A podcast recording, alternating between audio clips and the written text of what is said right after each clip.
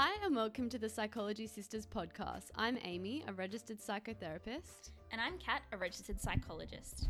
As well as being best friends, we specialise in relationships, friendships, anxiety, mental health issues, confidence, work life balance, setting and achieving goals, and overall guidance on how to slay life one day at a time. In this podcast, we cut through all the vague well-being advice to offer you specific, scientific, and evidence-based information to help give you the skills and knowledge needed to master the art of life. Now, let's dive deep into today's episode.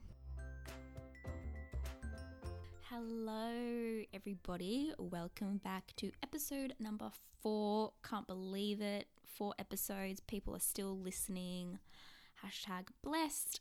Today, we are talking all things anxiety. And when I say we, I mean me because unfortunately, Amy cannot be here today. So I will miss her, but I will try to do it justice for you guys. So I will probably be laughing my own jokes a lot. So I apologize in advance.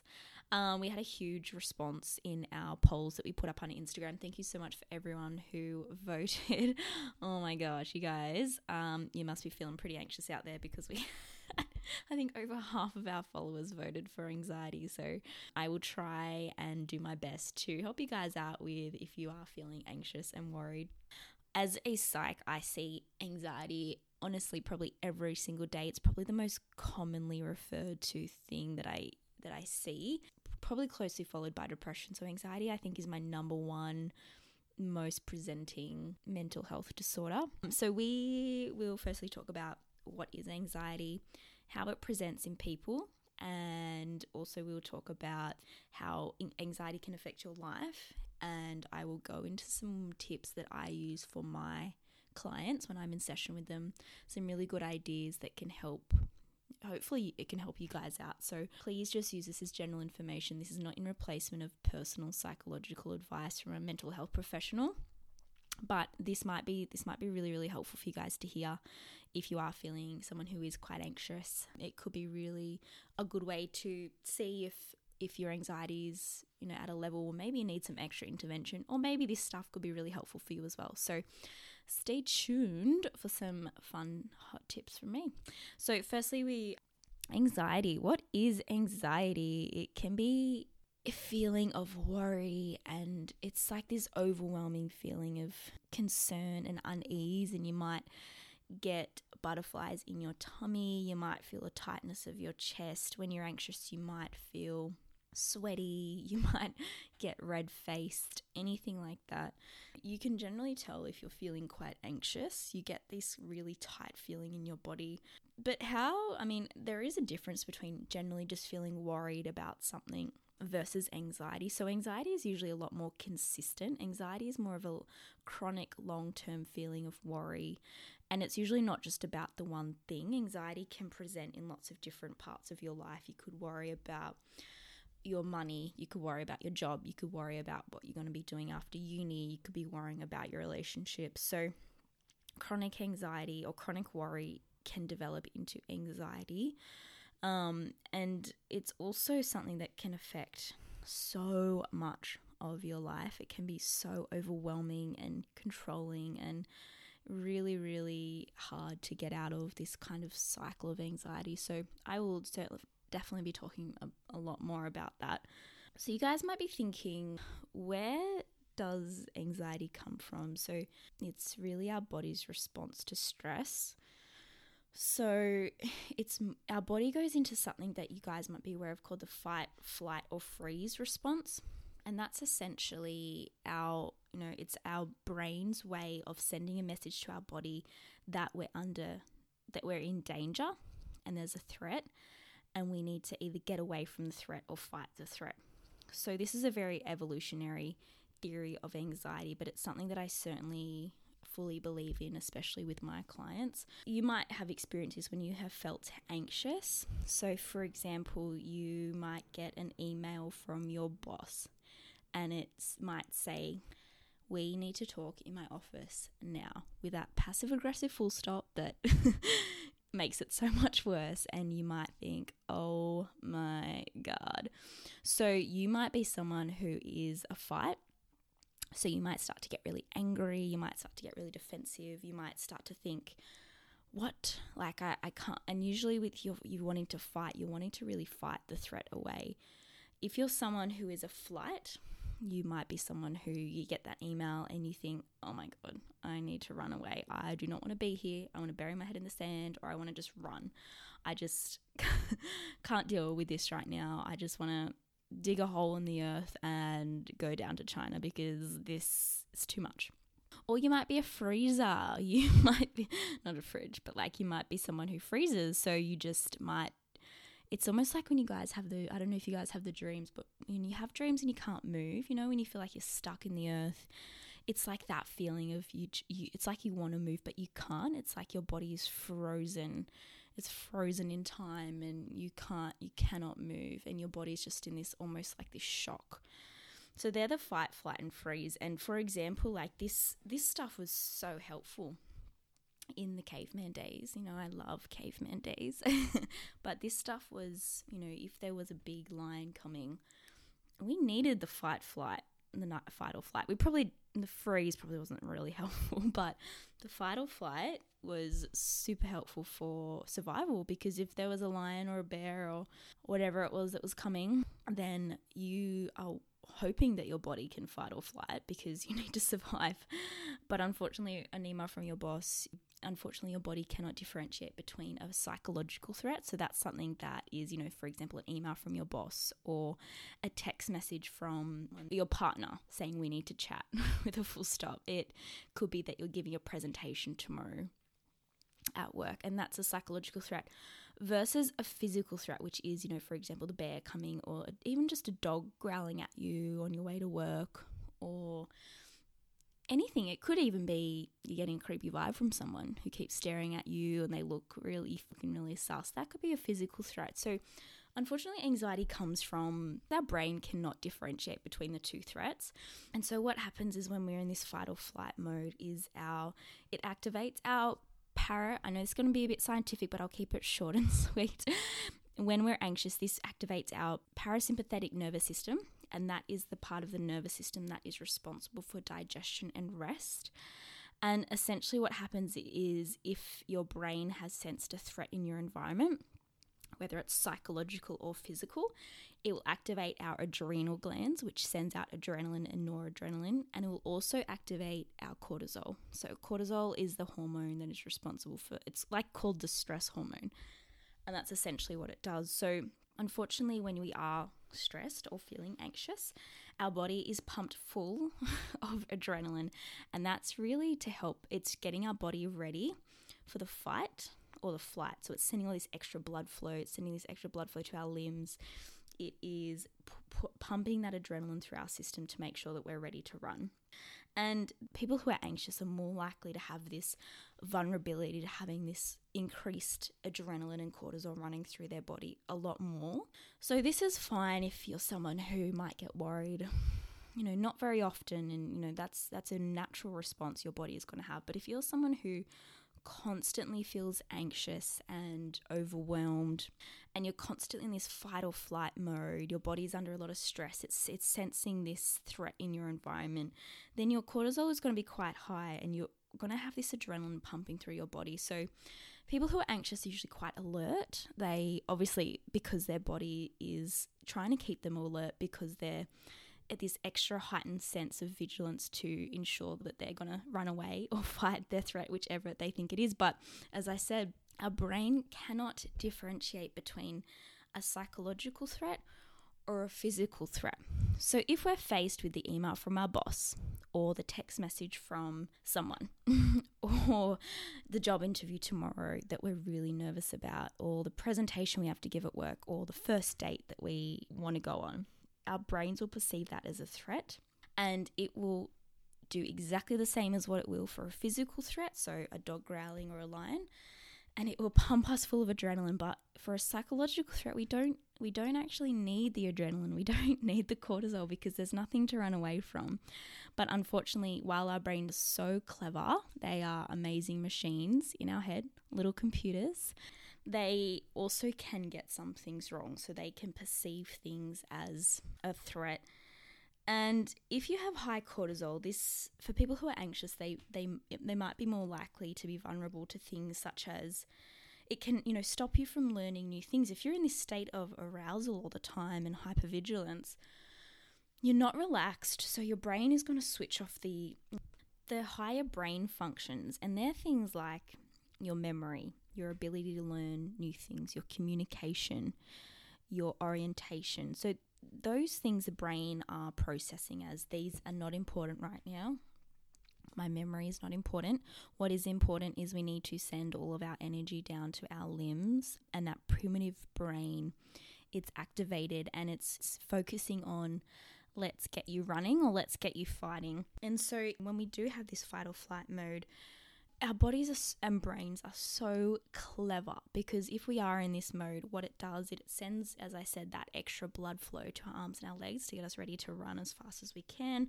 Also, our eyesight improves, our hearing improves, and our smell improves. So that's almost getting us ready for like, I'm going to have better eyesight so I can sense out threats in the environment. I'm going to have better hearing so I can be more alert to sounds in my environment. And it's just amazing that our, obviously our body can do that. But unfortunately, as I said, it's really not needed when you have an email from your boss. So I like to describe anxiety to my clients as a really oversensitive smoke alarm. Our brain is this sensitive smoke alarm that goes off even at the smallest things. So if you've ever been cooking, like I cook all the well, I don't actually. I, I, cook rarely ever, but when I do, I generally will send the smoke alarm off. um, and you can you can imagine how frustrating that is. But for people who have anxiety, it's like having this broken smoke alarm that goes off at everything. So if you burn toast, which I definitely do, if you burn anything on the stove top, that smoke alarm will go off even at the smallest thing. Even if it's not putting your life in danger, it will go off. And that's great if it works correctly and there is a fire and you need to get out of there. That's fantastic. But it is exhausting if it keeps going off and you are feeling like there's no danger. What am I stressing about? It doesn't work properly and it doesn't do you any justice if this smoke alarm goes off for every single little thing. And that's what anxiety is it will scan your environment. Your brain will scan the environment, and any tiny little thing like an email from your boss, going out with friends, anything that you your brain will perceive as a threat, your brain is highly sensitive to a threat. It will tell you, we're in danger here. I, no, no, we're not happy here. I'm going to send all that blood flow down. I'm going to make sure we're going to get you out of this alive. But it hasn't been told that it needs to chill out. You need to check yourself before you literally wreck yourself because it's all good. So it can really affect anxiety, can affect so much of your life. Anxiety can really, really if you're anxious, you're probably not sleeping. And if you're not sleeping, you're probably not in the best mood if you're not in the best mood, that can affect how you are at work. It can affect your relationships, your friendships, your family relationships, your intimate relationships. It can affect your, as I said before, even if you're not getting enough sleep, and that's just one part of anxiety, your brain is so tired, it's not going to want to learn new things or have that higher cognitive functioning. It's just trying to survive on little sleep. And people who are anxious actually have a really, they're generally they're not very good sleepers and what I mean by good is they either won't get the recommended amount of time that they that they need for their brain function. Everyone's different. I know for me I need at least 8 hours a night and I feel like women actually do need I've I've read a stat somewhere, don't quote me on this, but I'm 99% sure that women do need more sleep than men if you get less than the recommended amount. And you probably know by now what how much sleep you need if you're someone who is anxious or anyone. You probably know that you're really you're you're really a lot happier if you have at least 7 hours or 6 hours or 8 or 10 or whatever it is. So people who are anxious generally have a lot less sleep than other people. And they also, if they're not getting enough REM sleep, so at, that's the sleep where it stands for rapid eye movement sleep. That's the part of sleep that we, the cycle that we need for the ultimate brain function. So our brain needs to rest, it needs to recover. And when we're in REM sleep, we consolidate new learning experiences that we learnt that day. It really, really is so needed for rest and recovery, that REM sleep. And if anxious and if people aren't getting that, then that's going to have a huge effect on them, you know, their their brain function, their levels of exhaustion, their ability to learn new things, their memory, like it's crazy how just sleep can have such a huge impact on so many things. And people who are anxious generally do not have that really good amount or quality of sleep. And anxiety can also affect not just your sleep, but your social life. If you have someone who has social anxiety, and social anxiety is where you fear the judgment of others in a social context. So if you're someone with anxiety, you are not want to gonna go out. You might avoid the situation altogether. So if you've got a party coming up or if you've got a birthday or something coming up and if you're someone who's socially anxious and is so worried about what other people think of you, then I can imagine that you might do all things possible to avoid that situation or get out of that situation because it's such an uncomfortable anxiety such an uncomfortable feeling that one of the best ways and easiest ways that people will get try and get rid of their anxiety is to just avoid it altogether, avoid that feeling. And you know, you can't blame them. you can't blame people with anxiety because it's it's exhausting and you they feel anxi- they feel anxious for most of the day and for a lot of days of the week and it is such a natural reaction to want to avoid whatever it is that's causing you anxiety. But unfortunately, at least with the social situations that unfortunately you will be missing out on that social interaction. But what about if you're anxious about work or you're anxious about going to uni or you're anxious about your relationships? These things, you know, you need to be present at work. You need to be present in your relationships and your friendships and you need to be present at uni. Like I like to think of anxiety. It's it's almost like this.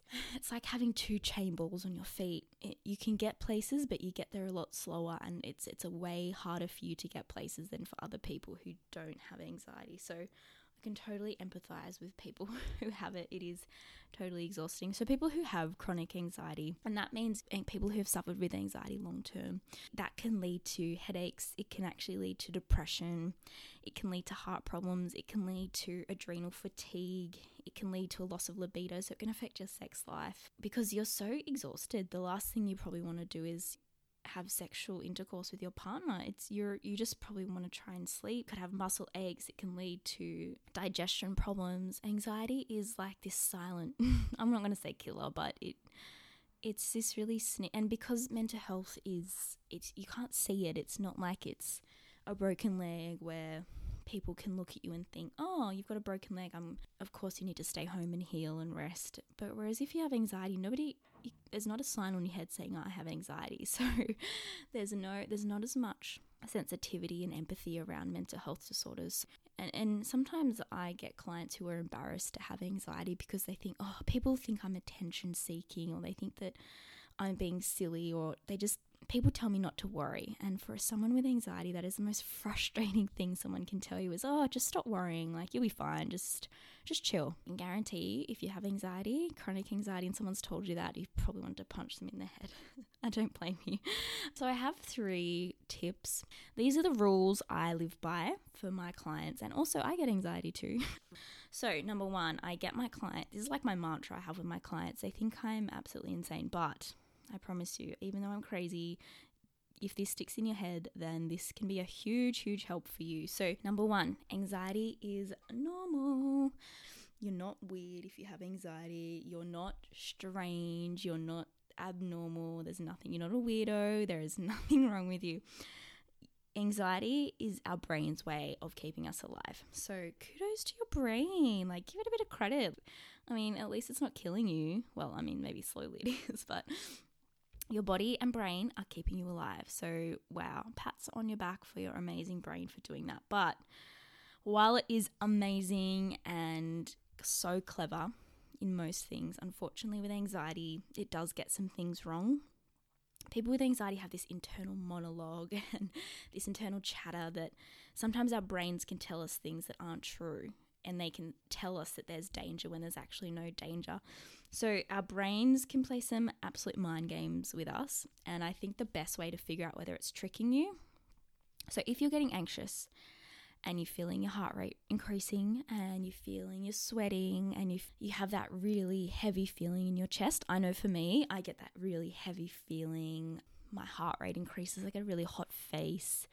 Anxiety is not pretty, but I get the butterflies. Um, not like the first date butterflies, but like the I don't want you in my life butterflies. I get them. And so when you feel that coming on or you know your symptoms, I think the best thing to do is recognize when you start to feel anxious. And then when you feel that's coming on, the best way to realize if your brain is playing mind games with you is look around.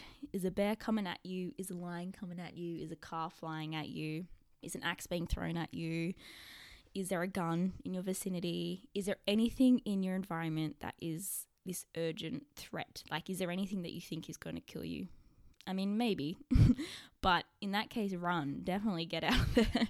but I can probably guarantee that 99% of the time, you're in an office, you're in your car, you're somewhere safe where nothing is an immediate threat to your life.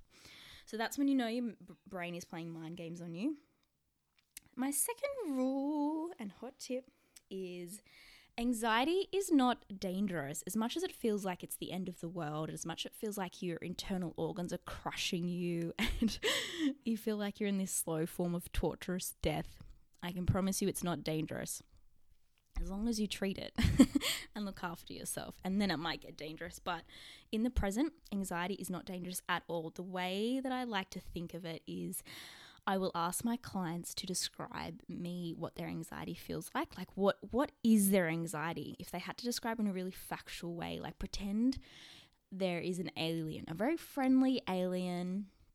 He's green, he's cute. He's come down from Mars and he wants to hear all about your anxiety because that's what aliens will do. They want to hear all about mental health. he you need to describe to him what does anxiety feel like? And you cannot use words like good or bad. You literally just have to describe your feeling. And it's so funny because my clients will say, Oh, it's this really awful, awful clenching feeling. I say, No, don't use good or bad. Literally just describe it to me without using the good or the bad describing words. And when they describe it, it's actually sounds really neutral. There's not a negative thing about it. So, what it is, is it's literally just a reaction that's happening in your body. And we've chosen to make it a, a a negative reaction like it's oh i'm feeling this is the worst thing in the world. It's not. It's your body your body is reacting this way and that's okay. It's not a bad thing. It's not a good thing. It's just a thing that's happening.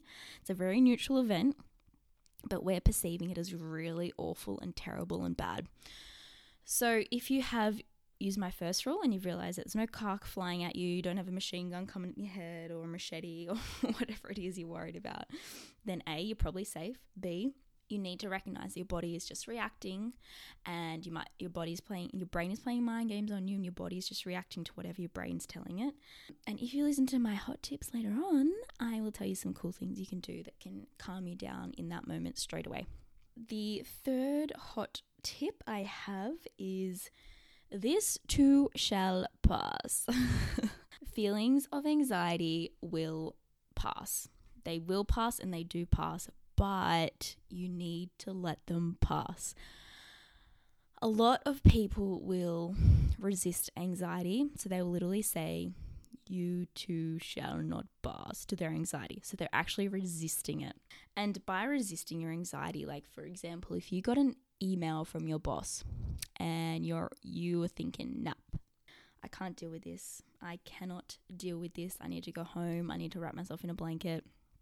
Can't deal then you're actually resisting that feeling of anxiety. I know for me, when I was studying, I would get so anxious about a test or an exam or whatever it is I had coming up, writing my thesis. Oh man, I was feeling so anxious about it. So, in order for me to try and feel better, or to get rid of that feeling of anxiety, I wouldn't just you know, let it pass. I would try and resist it and get rid of it as quick as I could. So I would eat. I would eat like chips. I would eat whatever it was that I thought would bring me comfort and make me feel better. And, you know, for 10 minutes it probably did. But then after that, it was got 10 times worse because not only did I feel anxious now, I felt sick from all the food I was eating. And your girl can eat. So you can imagine that actually that makes it worse. So by resisting your anxiety, you make it like 10 times worse. I would not recommend. So let your anxiety pass. It's an awful, awful feeling, I know. Let that pass. right? I say to my clients, ride that wave, pretend you're this epic pro surfer and your anxiety is this big wave. I live by the beach, so everything's a metaphor, either food or, or a beach metaphor. Um, so lame. And ride that wave ride that wave of anxiety. It feels awful. You might get dumped. It feels really, really crappy. But I promise every time you're going to come up, you'll come up for air and it'll be calm again. You'll feel okay. So, as I said, you know, resisting your anxiety can perpetuate, it can make it so much worse. So, for example, if your boss had, if you'd run away back to your house and gotten under your blanket and you had left work for the day because you're so scared of your boss, then you never know what your boss would have been calling you in for. He might have just been like, hey, I really need you to sign this card. or, you know, I, have you know, can you please throw a surprise party or can you grab me this or that report you handed in, can you tell me more about it or can you add more in here? Like you, you have literally no idea what your boss was trying was trying to tell you, but you were just jumping to a conclusion that it was immediately a bad thing. And so by going home and trying to escape from it or by getting angry at your boss, you're making an issue. you are by resisting it, you're actually making it more of an issue than when it started. So unfortunately, that's a cycle people can get stuck in is they trying to avoid their anxiety. It actually makes it 10 times worse.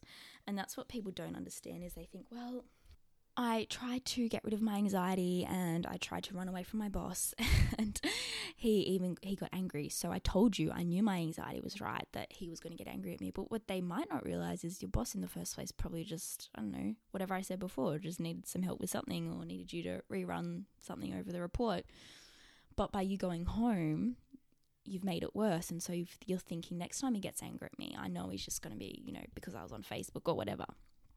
And so you're actually making these stories up in your head, this internal dialogue that people with anxiety seem to have so much internal dialogue going on in their head and they jump to conclusions and they have that really, really tunnel vision of what's happening and they forget to stop and look at the evidence around them as to what actually could be happening.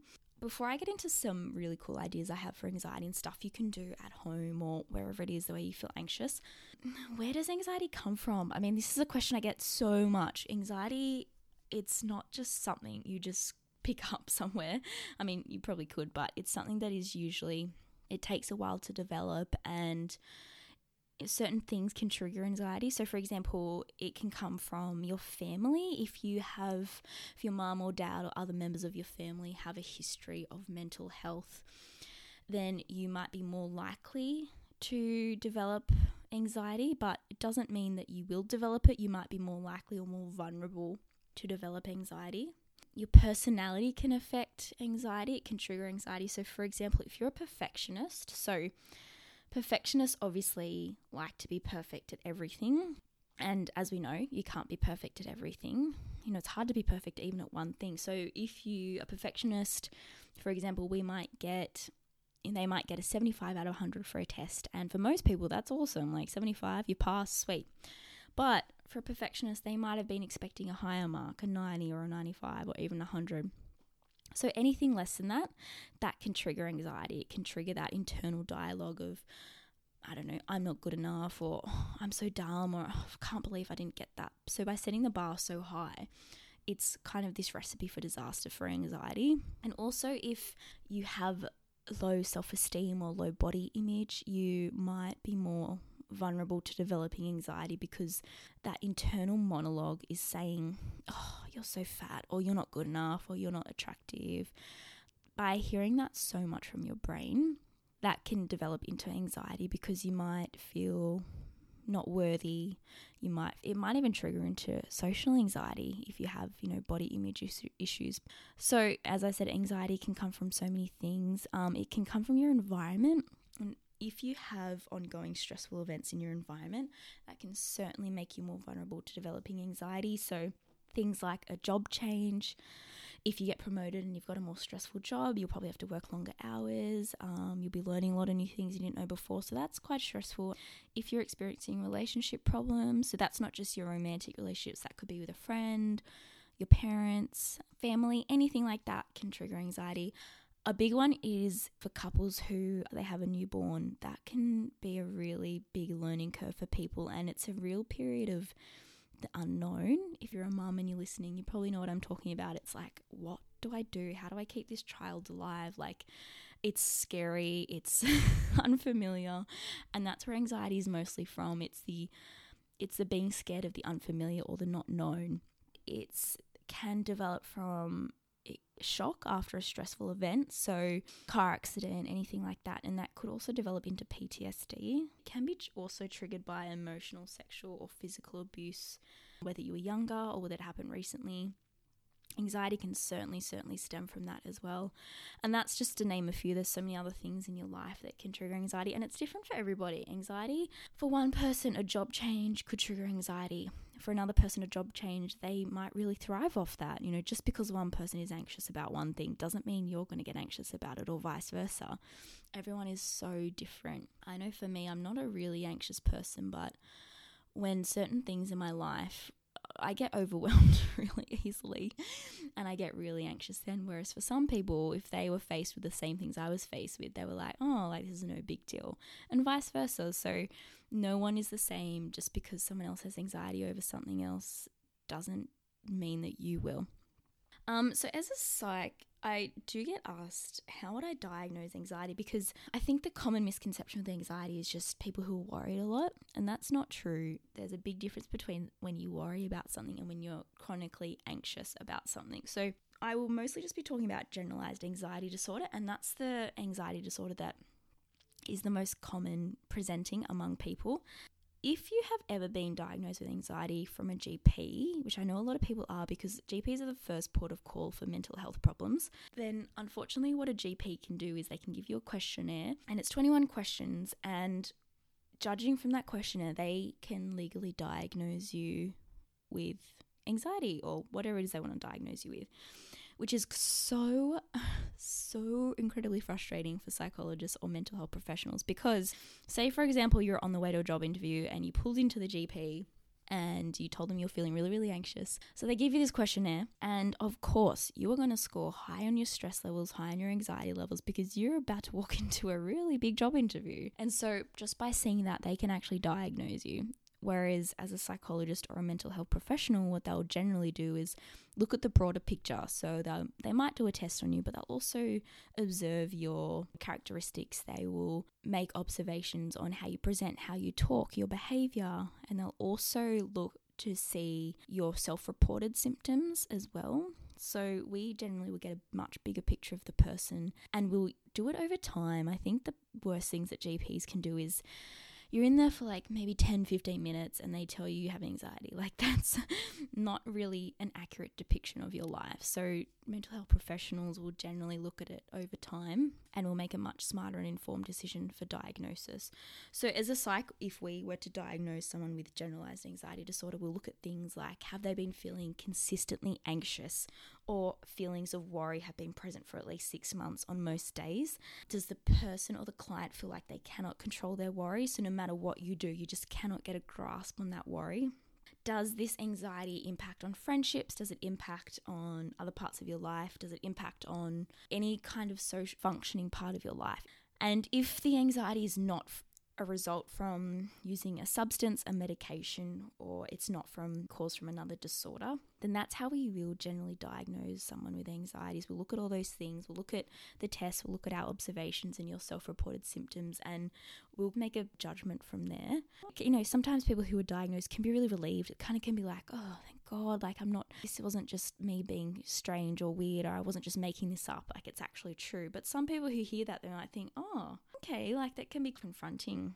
So, what are some things that I will do for my clients? So, firstly, because our body is under this physical stress and our parasympathetic nervous system is at this high level of vigilance and stress, I will first focus on the physical symptoms. So, if I have a client coming into me who's highly stressed, they might be pacing around, they're breathing, they've got really shallow breathing the first thing I will get client to do is breathing. So breathing can sound like deep breathing, really airy fairy. I'm so aware of that. As someone who is a science nerd, when I first heard that, I was like, oh yeah, whatever, breathing. Like we do that every day. How's that going to help? So it can help. and it actually is backed by science. I learned soon after. So, by taking deep, really deep breaths and getting that oxygen into your diaphragm, because when we're anxious, we tend to take more shallow breaths. And our, that's because our heart rate has increased. So, our breathing will reflect that. But if we are taking big, long, slow, deep breaths, then we're slowing our system down, we're slowing our breathing, we're slowing our heart rate down.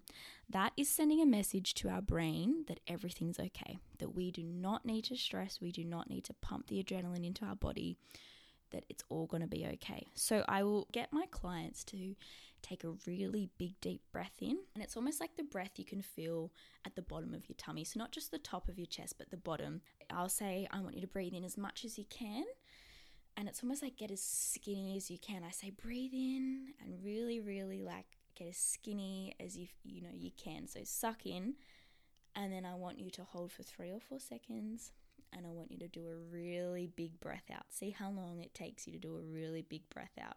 And I can just do that three or four times with clients. Some clients it might take longer.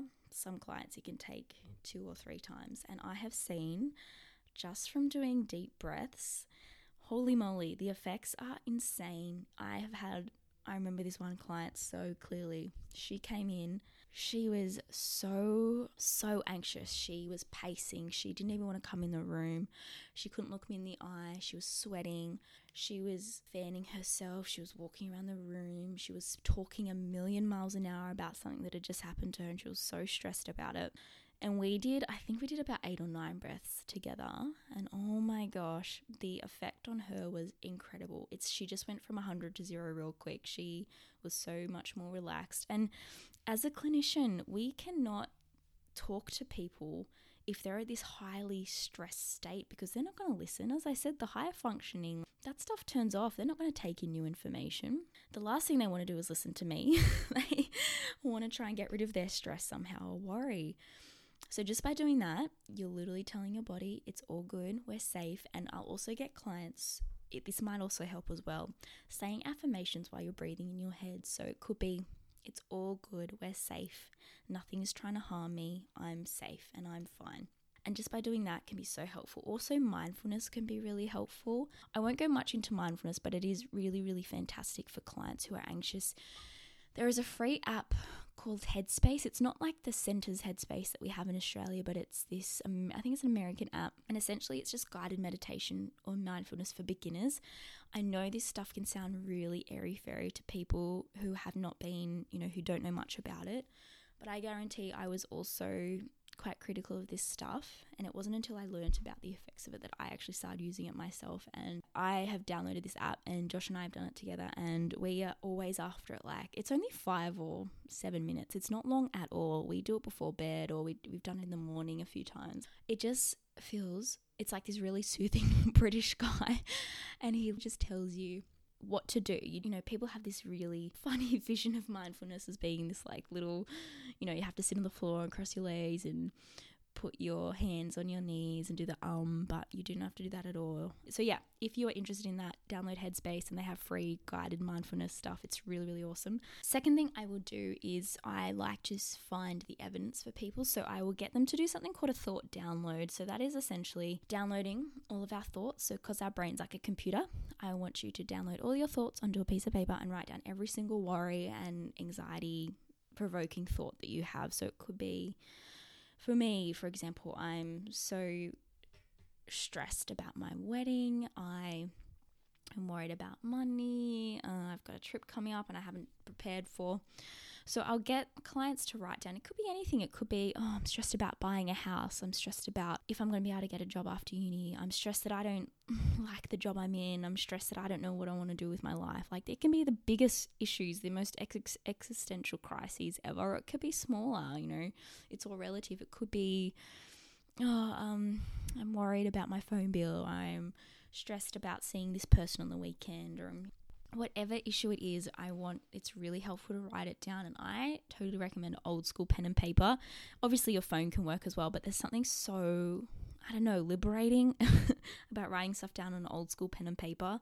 It's almost like you're really externalizing your anxiety and your thoughts. And sometimes just by getting it outside of your brain, what is that saying? It's like a problem shared is a problem halved. So even though you're not talking to anyone, you don't have to tell anyone. But if, you know, if you're someone who's a writer and likes to write stuff down, this stuff is so good. And for my clients, sometimes I will get them to write down all their thoughts and then I'll get them to tear it up and put in the bin. And for some people, that is so liberating. It's like, oh, that was so good. I love that. Like, oh, that was so nice just to get it out of my brain.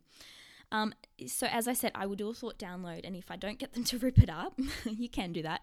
I will get them to choose their most pressing worry. Like what it's one that you feel a lot. Like what is something that you worry about all the time? For me, it's money. So if I'm worrying about money all the time, all right, I am worried about my money. So if a client wrote that, I will say, all right, let's look at the best case scenario. So, for example, if they are worried about meeting their rent every week or saving up for a house, whatever it is, what is the best case scenario of your money situation? And they might say, oh, my best case scenario is I will save enough to buy a house. I say, okay, cool. And they might say, I might say, what is the worst case scenario of your money situation at the moment? And they might say, oh, worst case scenario is that I cannot save up enough for a house. I'll never be able to buy a house or I won't be able to meet my rent and I might get kicked out. I say, okay, yep, doesn't sound fun. But I would then say, what is the most likely to happen? Looking at what you've done before and looking at your behavior, your money behavior previously. And guys, this isn't just about money. I'm just using this as an example what is the most likely that will happen? So let's look at the evidence. Let's look at what has been done before. And so they might say, oh, well, previously to this, I have met my rent pretty much every month. I've been really good at budgeting. I think because I am worried about it, I, I do, it means that I do put a lot of thought into it and I make sure that I can meet my rent. Or they might say, look, it might take me a little bit longer to save for a house, but I know that if, you know, maybe I could change where I'm looking for a house, or maybe I could, you know, kind of get rid of the limitations that I have that I in my brain that I need to have this house by the time I'm 25 or whatever it is, you know. So by looking at the best case scenario and the worst case scenario, because people with anxiety will always focus on the worst case scenario. Always. They have this tunnel vision and they will always think that the worst case scenario is going to happen. They'll forget to look at what is most likely to happen. That's the evidence. And generally, if you've gotten through something, a similar challenge before, so say for example that a client who's met all their rent every month, then most likely they're going to continue to meet their rent every month because they have done that before. I will also get people to. this is like my favorite intervention ever because it means we can have so much fun with the client. I do something called the scale of awfulness and awfulness. So it is, I will get the clients to rate on a scale of 1 to 10, and 10 is what is the worst thing that could ever happen to you? Like, I sound like I'm crazy laughing at how fun this is, but I promise it is fun. I say, What is the worst thing that will ever happen to you? And it's so funny because clients will, my anxious clients especially, will say, Oh, well, my boss will fire me. And I think, and I say to them, Really? Is that the worst thing that could ever happen to you in your whole life? And so I will eventually get out of them. You know, for example, I might say for me, the worst thing that could ever happen is the earth being hit by a meteor. This sounds really counterintuitive to say this stuff to anxious people, but I promise you it really, really works.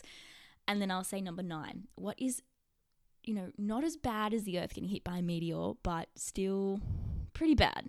And they might say, oh, maybe a zombie apocalypse. So maybe I don't die, but maybe zombies come out and we have to try and survive. I say, yeah, definitely. That would not be fun.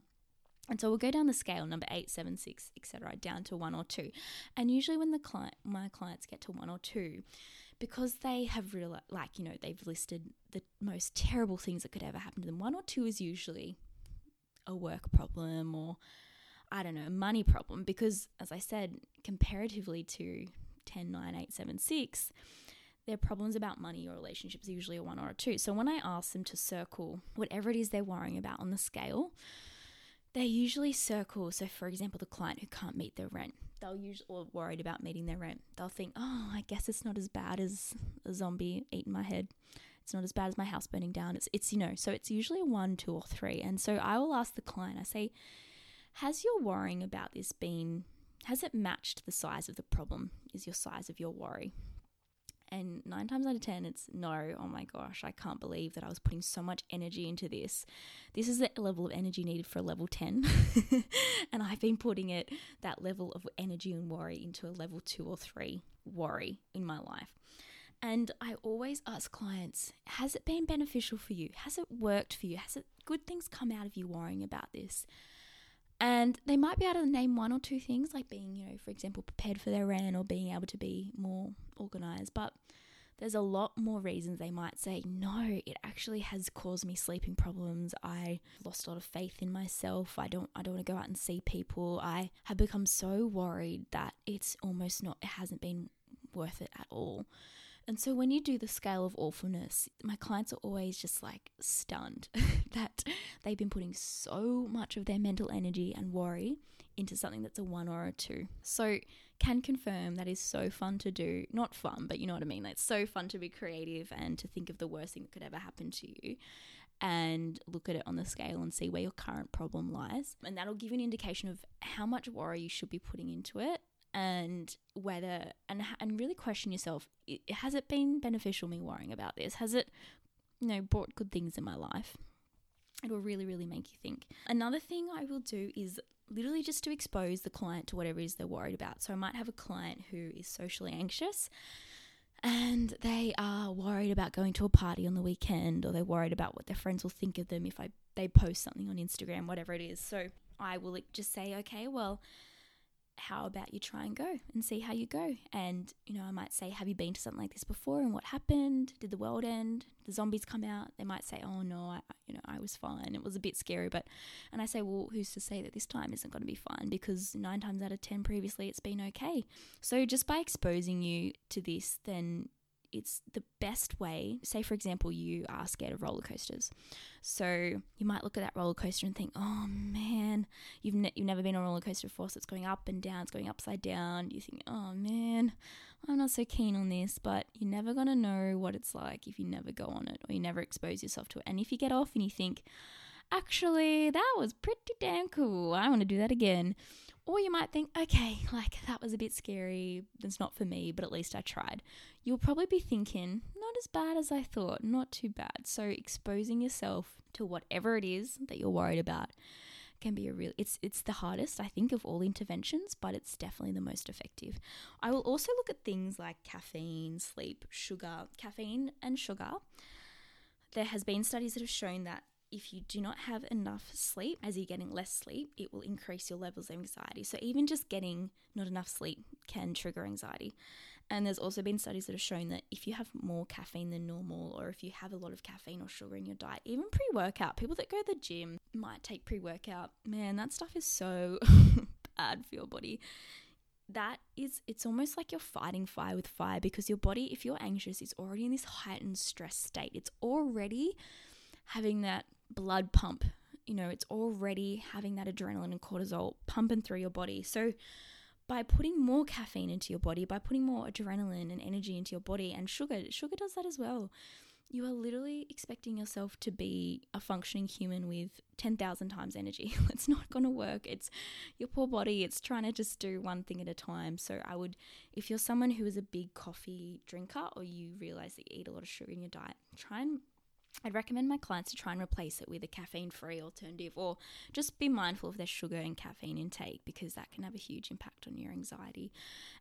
I guess from a neuroscience point of view, three things that can really, really help also is there's three chemicals in our body. I call them the happy chemicals. So they're serotonin, dopamine, and endorphins, and they are released during exercise. Exercise is absolutely amazing, speaking of the gym, for anxiety. So, when you exercise, you release those three happy chemicals, and that can counter the effects of the cortisol, which is the stress hormone or the stress chemical. And so, by exercising, you're firstly, you're helping to get out some of that anxious energy and adrenaline, but you're also releasing those feel good, happy chemicals. So, they can, they're shown to reduce your stress and improve and boost your mood. So, exercise like a double whammy. That's a really, really good one. And it doesn't have to be intense exercise, it can be walking, it can be getting out into the fresh air, it can be swimming, it can be yoga, whatever it is that makes you feel good. Strongly, strongly recommend. So, guys, I hope you enjoyed my top tips and my interventions. Um, as I said, this is not in replacement of a psychologist giving you personal advice. This is more just general information, but there's some really, really great resources out there that I will probably put on Instagram later this week. So stay tuned. You know, maybe it's online counseling or maybe it's through your company's EAP. So that's your psych like counseling service through your company. they're all really great ways that if you're not ready to go to a GP or you're not feeling like if any of this spoke to you or if you felt like oh maybe I am quite anxious or maybe I do have this really constant worry and it affects a lot of my life or it really really impacts me and uh, you know I try to avoid it and I feel like it's got this huge control over me then this might be a light bulb moment that maybe you need some extra help and there are so many people who live with their anxiety, and it's when you can learn to manage it and when you can learn to understand a bit more and know what's happening in your body, it can be so liberating. If you can, it's possible to reduce your own anxiety and to help your brain get back to that normal, relaxed state. It's so possible. You do not have to live like this forever, but it's just knowing where to get help and that you can be helped, and you need to feel ready for it as well. But as I say, go to your GP and be please be mindful that they can diagnose you on the spot, but please don't be worried about that. They will generally refer you on to a mental health professional who can give you more of an understanding what's going on for you. So please seek help if you felt like maybe you just need some extra information. You can go online, but you know, as I said, you can definitely head to your GP for some extra help as well. All right, guys, thank you so much for listening. I hope you enjoyed and I hope this is helpful. Stay tuned next episode. Amy will be back. Thanks, guys. Bye.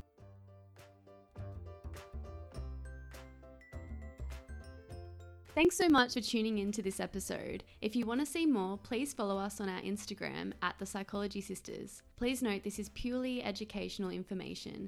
If this episode has raised any concerns and you feel you would like to speak to someone, please visit your local GP for further support. Tune in next episode for some more spicy science and sexy self help.